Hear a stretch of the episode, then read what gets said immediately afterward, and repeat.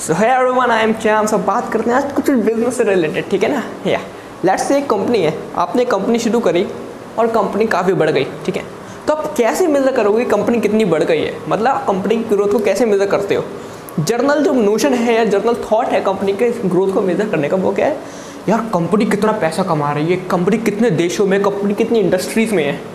या अगर आप खुद अपनी कंपनी पर क्रिएट करोगे तो मेरी एडवाइस है कि कभी भी अपनी कंपनी को इस बात से मेजर मत करना है कि आपकी कंपनी में कितना रेवेन्यू आ रहा है, या आपकी कंपनी कितनी प्रॉफिटेबल है भी या नहीं है, आपकी कंपनी कितने स्टेट्स या कितनी कंट्रीज़ में जा चुकी है, कितनी इंडस्ट्रीज़ को उसने इम्पैक्ट करा है। इस बात से कभी भी कंपनी को मेज़र मत करना।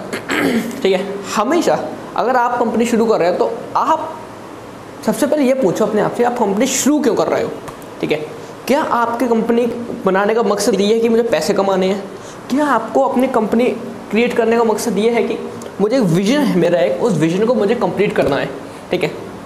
जर्नली अगर हम एक कॉमन ट्रेंड देखें लार्ज कॉरपोरेट्स के बारे में फॉर एग्जांपल एप्पल ठीक है? टेस्ला हो गया स्पेस एक्स हो गया गूगल इनसे तो बड़ी बड़ी कंपनीज़ हैं।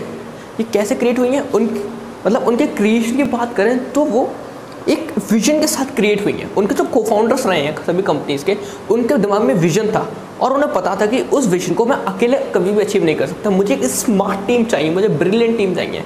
तो उन फाउंडर्स ने क्या करा? एक अच्छी सी मतलब मोस्ट इंटेलिजेंट टीम होती है, उसको इकट्ठा कर और फिर ये अपना जो विजन है, उसको अचीव करने के लिए अग्रसर हुए। अपने विजन को अचीव करने के लिए काम करना शुरू कर दिया।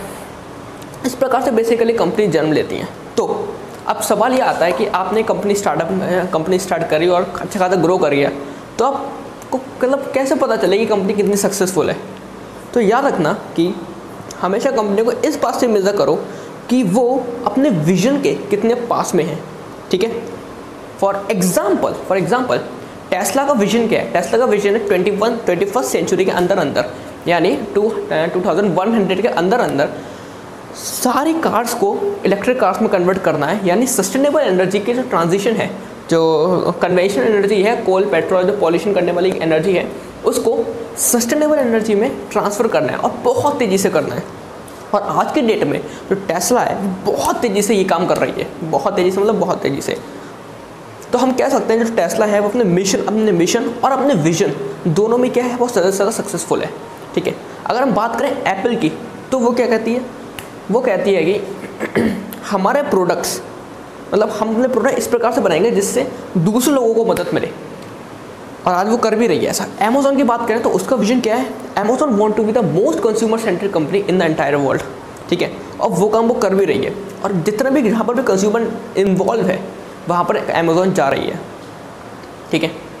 और गूगल की बात करो गूगल क्या कहता है? गूगल कहता है कि हम टेक्नोलॉजी को जो नॉर्मल लोग उन तक एक्सेस करना चाहते हैं, ठीक है ना? तो ये सब क्या काम करता है? गूगल ओके तो इससे वो मतलब क्या है मेरी बातों का? मैं बस ये कहना चाहता हूँ कि अगर आप स्टार्टअप कर रहे हो, ठीक है तो हम कभी भी प्रोग्रेस के बारे में मत सोचना। कभी भी ये मत सोचना कि हम इस कंट्री में भी जल्दी से पहुँच जाएँ हम उस कंट्री में भी जल्दी से पहुँच जाएँ हम इंडिया से बाहर जितनी जल्दी हो सके पहुँच जाएँ हम पूरी इंडिया में बहुत जल्दी फैल जाएँ। कभी भी इस बात पे फोकस मत करना। कभी भी you know get big fast की जो फिलोसफी है गेट बिग फास्ट बहुत जल्दी बड़ा होना, बहुत जल्दी बड़ा होना, उस पर मत जाना, ठीक है? क्योंकि बहुत सारी कंपनीज़ ऐसी हैं जो बड़ी हुई हैं। फॉर एग्ज़ाम्पल वी वर्क एक मतलब बहुत बड़ी कंपनी हुई थी 47 बिलियन डॉलर तक उसकी वैल्यूएशन पहुँच चुकी थी। 47 बिलियन डॉलर और अब वो कितनी है? बिल्कुल 10 बिलियन डॉलर पे मतलब नौ दस पे है।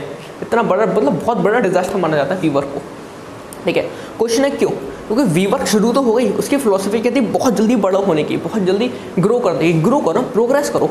लेकिन उसकी फिलोसफी ये नहीं थी कि अपने विजन पर स्टिक रहना। ठीक है? और इसलिए वो फेल हो गई। अगर आप वी वर्क के उस टाइम को देखोगे, जब वो डिक्लाइन होना शुरू हुई थी तो वो पता नहीं कौन कौन सी इंडस्ट्रीज़ में इन्होंने इन्वेस्ट कर रही थी पैसा अपना। अपने विजन से कोई मतलब ही नहीं था उसे। ठीक है? तो जब भी आप स्टार्टअप करो तो हमेशा अपने विजन पर फोकस करना, अपना विजन कुछ ना कुछ विजन और उस विजन के अकॉर्डिंग अपने, उस विजन के अकॉर्डिंग अपना एक्शन लेना, उस विजन के अकॉर्डिंग अपने आप को प्रोग्रेस करना। अगर आपके विजन के अकॉर्डिंग ये ज़रूरी है कि आपको चाइना में शिफ्ट करना है अपना बिज़नेस को, या फिर इंडिया के बाहर लेके जाना तो जाओ।